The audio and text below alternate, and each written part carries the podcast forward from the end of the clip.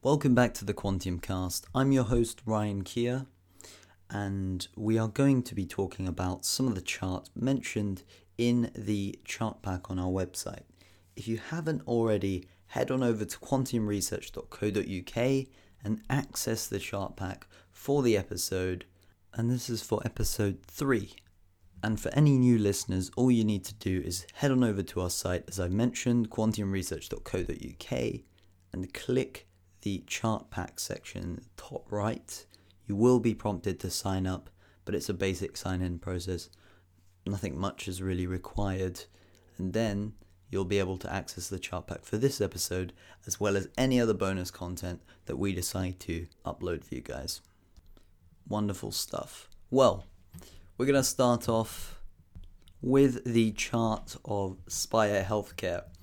All you need to do is go to section 1 on the chart pack where it's labeled Spire Healthcare or ticker symbol SPI. We have chart 1.1 showing a downtrend from the highs of around 140 pence per share back in April, which you can visually see as the top on that chart. And uh, that goes all the way to the current lows at just under 100 pence per share. However, if the prices were to break out and consolidate above the 50 day moving average, which we have put as the cyan line, the blue or cyan line, depends what you prefer. If the price were to break out of that at just under 120 pence per share, we would see reason to target the 200 day smooth moving average as the price nears it trailing stops using tighter timeframes for security of returns. What I mean by tighter stops is say the price were to break above 120 and consolidate and you had a tighter time frame such as the 1 hour candlestick set, then you may choose to target your stop loss at a support which is created on the hourly. So say the price breaks above 120, consolidates, and you go to a tighter time frame. Because right now we're on the daily. Say you go to the hourly and you see a support around. Say the price is currently 130, and support is 125, and you just see clear skies up until 160 odd. You put your support there just underneath the resistance level and you ride the wave essentially. If you get stopped out, you still make a profit. If you continue to remain in your position, then you're being patient and making even more profit. So now head on over to chart 1.2. This is set in a 30 minute candlestick format. So this is a really tight time frame. This is the kind of thing I'd be talking about. At the moment, the price is beneath all the averages that we've used.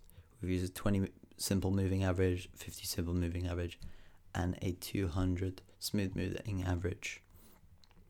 We can see that uh, currently the orange line has proved quite a strong level of resistance. The price has been in a continuation of the downtrend.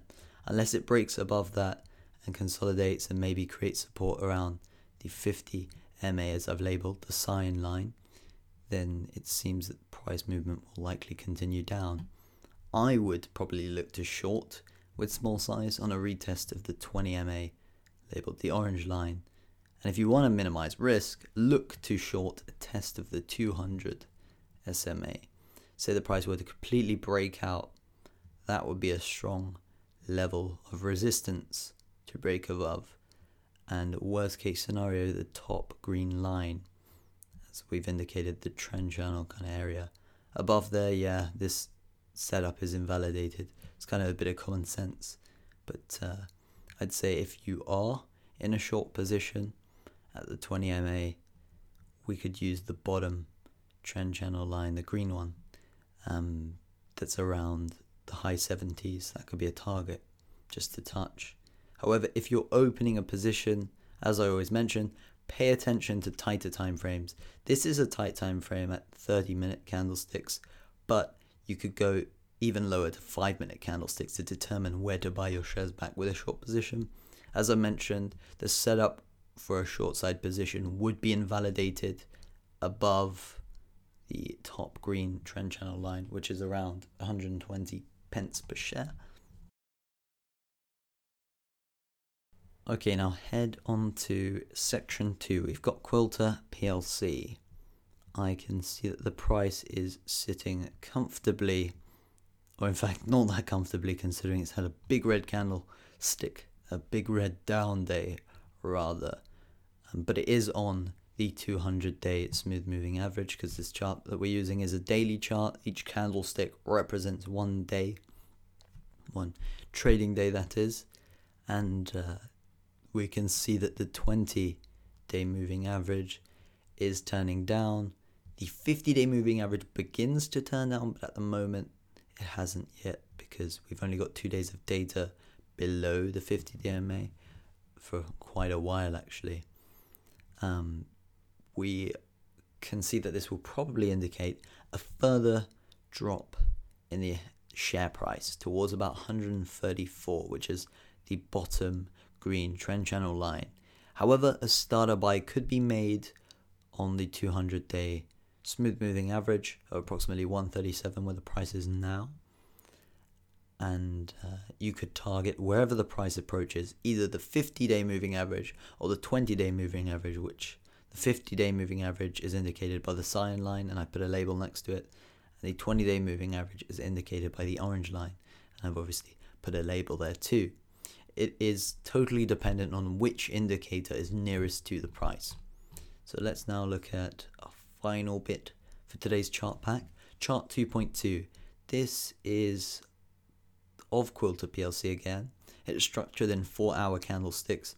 It shows a potential long entry around the 135 as I mentioned, the bottom green trend channel line and we target a test on the 200 smooth moving average which is the purple line, around 140 odd, I think just over 140. But ideally, as near as possible as you can get this to the 20 MA. If the 20 MA, the orange line, gets lower than the 200 SMA, you target that. Whatever average is nearest in terms of strength. Ha- it's very subjective, but you have to interpret it in whichever way you want and whichever way you feel works best for you. However, a break below 135 could, said the uh, actually assuming that the shares go safely onto the low 130s this could present a nice shorting opportunity on a breakdown this setup would include limits using tighter time frames to determine where this position is closed the same thing of looking on the 5 minute candlesticks 15 minutes candlesticks and 30 minute candlesticks to determine where you're going to close your short.